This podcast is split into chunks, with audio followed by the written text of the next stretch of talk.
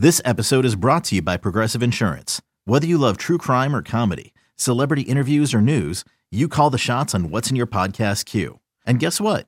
Now you can call them on your auto insurance too with the Name Your Price tool from Progressive. It works just the way it sounds. You tell Progressive how much you want to pay for car insurance, and they'll show you coverage options that fit your budget. Get your quote today at Progressive dot com to join the over twenty-eight million drivers who trust Progressive. Progressive Casualty Insurance Company and Affiliates. Price and coverage match limited by state law. When you need mealtime inspiration, it's worth shopping Kroger, where you'll find over thirty thousand mouthwatering choices that excite your inner foodie. And no matter what tasty choice you make, you'll enjoy our everyday low prices, plus extra ways to save, like digital coupons worth over six hundred dollars each week. You can also save up to one dollar off per gallon at the pump with fuel points. More savings and more inspiring flavors make shopping Kroger worth it every time. Kroger, fresh for everyone. Fuel restrictions apply. Because there's never an off day in the greatest sports city on earth. Here are the biggest stories and everything else you need to know from the new title town. It's Breaking Boston with Andy Hart. Good morning and welcome to Breaking Boston for July seventeenth. It is Monday morning and Patriots fans have a case of the Mondays because over the weekend, the long, never-ending courtship or lust for veteran free agent wide receiver DeAndre Hopkins came to an end as reality matched a switch in the betting odds last week. DeAndre Hopkins is now a member of the Tennessee Titans. Two-year, twenty-six million dollars deal, as reported by N F L Network, could be worth up to as much as thirty-two million dollars with incentives if he has a ninety-plus catch, double-digit touchdown, thousand-yard season. But for our purposes here in Boston, Breaking Boston, broken hearts of Patriots fans. And it was sort of interesting to watch the tide turn uh, from Patriots fans on social media and Twitter on Sunday afternoon when news broke that Hopkins was indeed signing with Mike Vrabel, who, if you bounce around the internet, you can see the video of Mike Vrabel when he was at a golf tournament in, I believe, Maine, telling a fan, D-Hop is going to go to the highest bidder, and he did. That was Mike and his Tennessee Titans. And the Patriots are left with their fans to, um, I guess, badmouth Hopkins to some degree. A lot of fans out there, I never wanted him. He doesn't want to practice. What's he ever done? He's never been on a contender. He's never made a team a contender. Uh, wow. Wow, how the tide turned once Patriots fans found out Hopkins was not coming to New England, because it was uh, mere hours ago where pretty much universally everyone said, I don't know what has D- D-Hop has left in the in as he turns thirty, thirty-one, but he would be the number one wide receiver on the Patriots. He was good in the second half of the season with the Cardinals last year. He's been good with various levels of quarterback play around him. He's been able to simply just put up numbers in a Hall of Fame career. Now he'll do that with Ryan Tannehill or, or Will Levis or whoever the hell else plays quarterback for the Tennessee Titans. He will not do that for the New England Patriots. And I know some people question uh, his motives. I have no problem with D-Hop going to the highest bidder. I have no problem with D-Hop prioritizing cash at this point in his career if that's what he wants to do. He certainly didn't prioritize winning, because if he prioritized winning, neither the Patriots nor the Titans would be the finalists um, in the bidding for his services. The Kansas City Chiefs, the Buffalo Bills, some of those teams would have been the most likely candidates for him to land. So D-Hop is with the Titans. I don't know if it'll work or not. Uh, as I noted on Twitter, the this is a road that we've been down before. There, a couple years ago, there was some interest, it seemed, between the Patriots and Julio Jones. Julio Jones goes to Tennessee, and Julio Jones is a massive disappointment. Nothing like the Atlanta Falcons. Julio Jones doesn't work, and uh, Tennessee is left to pay him for not a lot of production. Will D-Hop be better than that? Will D-Hop have more production left late in his career? Um, my guess is yes. My guess is that D-Hop um, is still going to be a productive player if he can stay healthy, um, but we will find out. That really doesn't matter anymore, because um, whether it's out of spite or dishonest, you know, intellectual dishonesty, No longer should Patriots fans care about D-Hop. Now it's about their wide receiver depth chart, which apparently is going to stay as is. Apparently is going to uh, have JuJu Smith-Schuster as the number one wide receiver um, after a year in Kansas City, a guy who hasn't um, hasn't exactly shown, proven himself a true number one.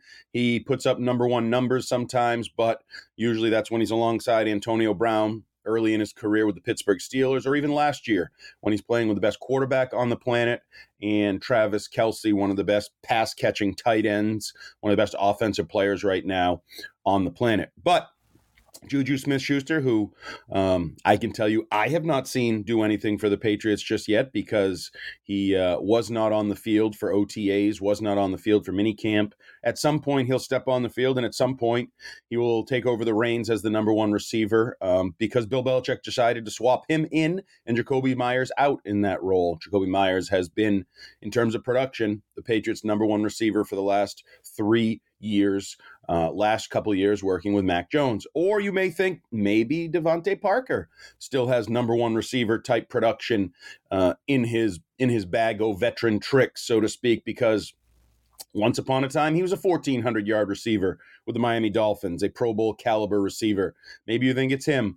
Uh, maybe you're an optimistic, youthful type, and you say Tyquan Thornton, second round pick, year two jump. He should be capable of being a number one wide receiver. And based on his resume, he should. Fastest guy at the combine, second round pick, going in into his second season. Certainly there should be some optimism for Tyquan Thornton to be a uh, higher-end receiver than what we saw as a rookie when he got injured. And then when he came back, when, quite honestly, he was a massive disappointment late in the year, uh, struggled to catch the football, seemed a little bit overwhelmed at times. But, again, who wasn't overwhelmed, who didn't struggle in Matt Patricia's uh, offense in New England a year ago?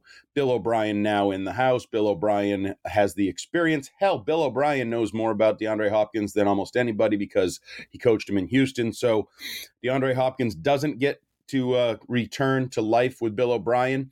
Uh, another option for the Patriots that I've been uh, promoting as they uh, have to settle with what they have is Kendrick Bourne. I think Kendrick Bourne could be the number one wide receiver for the Patriots this year. Um, had a dismal season a year ago for whatever many reasons, a little bit late to a meeting, and then he's in the doghouse and he gets into a fight, and all these things kind of snowball, and he's just basically a non-factor all year in Matt Patricia's uh, world that it was a year ago. Now I see Kendrick Bourne back on the field. I see him back as a potential centerpiece of the offense. I see him yucking it up with Bill Belichick on the practice field. Um, and I see him moving around the formation quite a bit, uh, looking like a guy that they want to get the ball to in space, a guy that they want to get the ball to in a variety of ways. So all these, all these people that are talking about trading Kendrick Bourne, or does a receiver need to get cut if they did indeed get D-Hop, I never bought into that. I think Kendrick Bourne should and could get a lot of opportunities to be a playmaker for the Patriots in twenty twenty-three. Um, but the reality is the position has a lot of um, complementary options to turn to, doesn't have a number one receiver, and DeAndre Hopkins would have brought that. And I know there's anger out there. It's a contract the Patriots could have done. Should they have done it? Should they have increased the juice? I still haven't seen true guaranteed money numbers. Um, essentially the twelve million dollars first year salary will become guaranteed, um, assuming that D-Hop makes the roster and on, is on the roster heading into week one. Um, so he's going to get probably not quite the fifteen million dollars that he was looking for, I guess, north of that, the O B J contract, but it certainly is not a contract that is beyond anything what the Patriots could have done. Hell, Patriots are paying Jonnu Smith, uh, twelve or thirteen million dollars on the cap this year, maybe even a little bit more than that if my mind um, is correct. And so they've paid money to Jonnu Smith and Hunter Henry and different guys in recent years. Hell, Nelson Agholor was on the books for eleven plus million dollars a year ago, and he was a nobody. So uh, this is not a financial decision by the New England Patriots as much as, well, I mean, I guess it is a financial, but it's a financial decision placing a value on DeAndre Hopkins. Um, Still haven't seen reports as to exactly what Bill Belichick was offering, what the Patriots were offering. Clearly, it was not as much as the Tennessee Titans, and we'll find out if they're right. We'll find out. Um, if if their hesitancy to pay a Hall of Fame caliber receiver on the back end uh, is worthy, especially when compared to, as I mentioned, you gave Jonnu Smith twelve point five million dollars a year, fifty million dollars, having really not earned that money. When the Patriots signed Jonnu Smith from the Tennessee Titans, he was a guy they were paying for what they thought he could be moving forward, an explosion, an eruption of production that never came. It was a terrible contract. It was a terrible fit in New England. Um, similar to Hunter Henry, I think they paid him expecting a little bit more. Not that he hasn't been productive or good in his first couple of years in New England, but they certainly weren't paying for what he did with the Chargers. They were paying for what he was going to do with the Patriots at twelve point five million dollars a year. DeAndre Hopkins, they weren't willing to pay. If we're just going to use the numbers on the screen, the numbers that Ian Rappaport has reported, they weren't really willing to pay thirteen million dollars a year, a little north of twelve million dollars a year that the Patriots have been doling out for Jonnu Smith and Hunter Henry. They weren't really willing to pay that for DeAndre Hopkins. So that tells me maybe they believe he's not going to reach those kind of numbers that you see on the screen if you're watching, um, that he's not going to necessarily be an eighty, ninety catch guy, a nine hundred thousand yard guy, an eight or ten touchdown guy. And if you remember, there were those questions from uh, some executives through Bert Breer's reporting that D-Hop doesn't get open anymore, he's not explosive anymore, whatever. I still think D-Hop can get open and catch the football, or hell, not get open and still catch the football. You know, talking to guys like Adrian Phillips and others, part of his remarkable skills is his ability, his hands to just catch the ball. If he's open, catch it. If he's not open, catch it. You know, Moss people or D-Hop people, whatever the hell you want to call it. Um, maybe he's more of a possession receiver now. That's fine. Every team could use a possession receiver if that possession receiver catches six, seven, eight passes a game, like Hopkins did over the uh, second half of last season when he came back from that uh, P E D suspension in the National Football League. So um, DeAndre Hopkins is a Tennessee Titan. He's going to pair up with Mike Vrabel to face the Patriots, or take on the Patriots, so to speak. And we're going to see what is left, because they needed wide receiver help. Treylon Burks is their young receiver. They've been trying to replace A J. Brown ever since they decided they couldn't foot the bill for A J. Brown. And I think if you look back at it now, they may regret that. Using a first-round pick, now using money to try to replace that production, um, might have been easier to just give A J. Brown what he wanted, because we've seen what A J. Brown has done for the Eagles and what kind of player he is. But you see on the screen now, if you're watching, again, the uh, Patriots wide receiver depth chart and uh, salary breakdown. Kendrick Bourne, JuJu Smith-Schuster, DeVante Parker, Tyquan Thornton, a bunch of uh, relatively low cap numbers. You know, they're not, you know, the, the N F L wide receiver position has exploded in recent years to twenty, twenty-five million dollars type players. Um, Devontae Adams, Tyreek Hill, where that position is going, and it's going to continue to go there with Justin Jefferson and Ja'Marr Chase and and these types of receivers. And the Patriots' highest cap number is six point eight million dollars for Kendrick Bourne. They redid the DeVante Parker contract to lower his cap number. So they are not investing in at the position. A year ago, they had one of the highest paid wide receiver depth charts, pass catching depth, depth charts, tight end depth charts in the National Football League. Uh, right now, they do not. Hell, Ty Montgomery is in their top five if you're looking at the wide receiver position. It's part of the reason why so many people have given Uh, at least uh, credence to the idea that Kayshon Boutte, or one of these young receivers, Malik Cunningham as he transitions from quarterback, one of these late-round draft picks or undrafted receivers, Demario Douglas, um, could make the Patriots roster because their depth there. And you see the tight end position, um, Hunter Henry, Nelson Agholor, Matt Judon, that free agent spree a couple of years ago, and some of the cap hits. Um, I- I don't know how much they can expect out of those young receivers. The reality is they're going to need one of these veteran, questionable receivers to step up.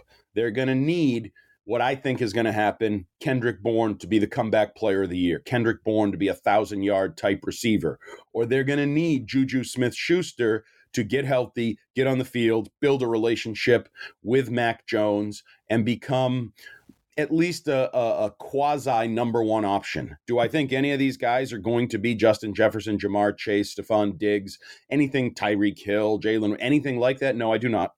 Uh, I think still you look at the A F C East, the Bills have Stephon Diggs, assuming he's, you know, there and mentally and physically right.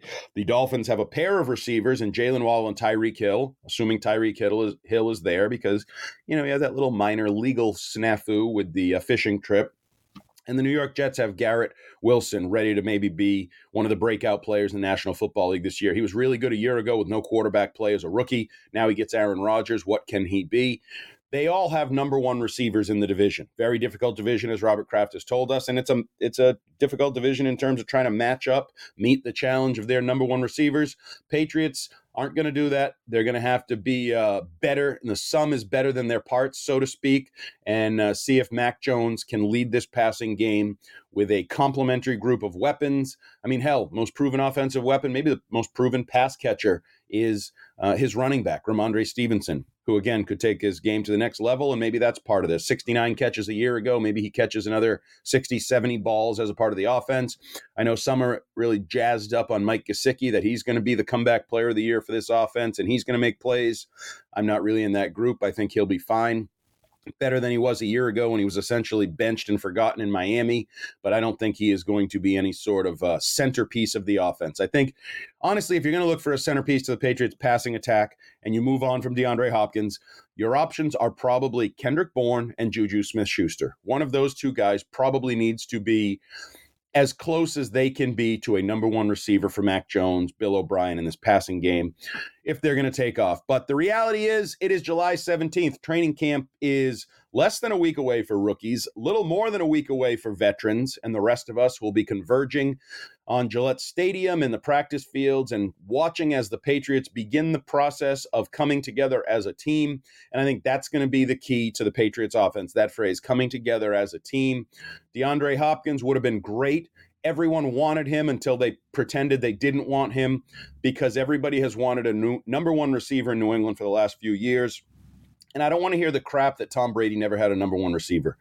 He had Rob Gronkowski, who was a number one receiver. He had Julian Edelman and Wes Welker and Randy Moss and all those guys. Deion Branch was a number one receiver when he was here the first time. They just didn't want to pay him like a number one receiver. More often than not, the Patriots passing game, when successful with Charlie Weiss, Bill O'Brien, Josh McDaniels, has had a number one option in the passing game that was pretty obvious, that when the going got tough, the quarterback knew where he was going. And whether you wanted to say, oh, he's a slot receiver, he can't be a number one receiver, I don't care. Wes Welker, Julian Edelman, tight end Rob Gronkowski, they were all true number one type options in the passing game. Patriots will not have that this year unless somebody really breaks out, surprises us, and opens some eyes. But that doesn't mean you can't win. And, oh, look at me. I made my own my own tweet, made the video if you're watching right now. The Titans either didn't learn from the Julio Jones experiment, or they think D-Hop has more left in the aging wide receiver tank. We will see. Yes, we will see.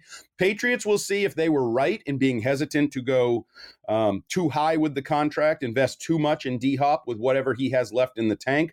Titans will see if they're right. If he is a number one receiver that can help either Ryan Tannehill uh, maintain his status as the starting quarterback, or one of those young guys uh, take over the job and take their games to the next level, which we've seen true number one wide receivers do uh, endlessly in the N F L in recent years. But D-Hop is a Tennessee Titan. The Patriots are what they are at the wide receiver position, and fans can pretend they didn't want D-Hop, or they can just pretend they love the options on the table, or they can bitch about Bill Belichick, the G M, Robert Kraft, the owner, not spending money, not being willing to invest in the team to the level they need to when they have somewhere in the range of sixteen million dollars of cap space and plenty of future dollars and cap space to spend. They didn't want D-Hop. They didn't think he was worth over-investing in. You can agree, you can disagree, but that's the reality. And the reality is this is Breaking Boston for July seventeenth, twenty twenty-three. It's a Monday.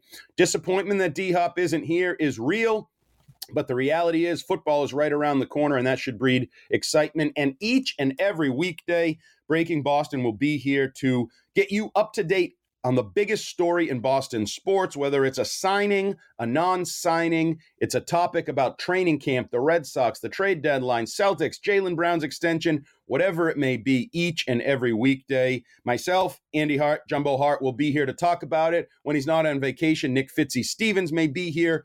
But each and every day, you can go to your favorite podcast provider, the Odyssey app, W E E I dot com, wherever you get it.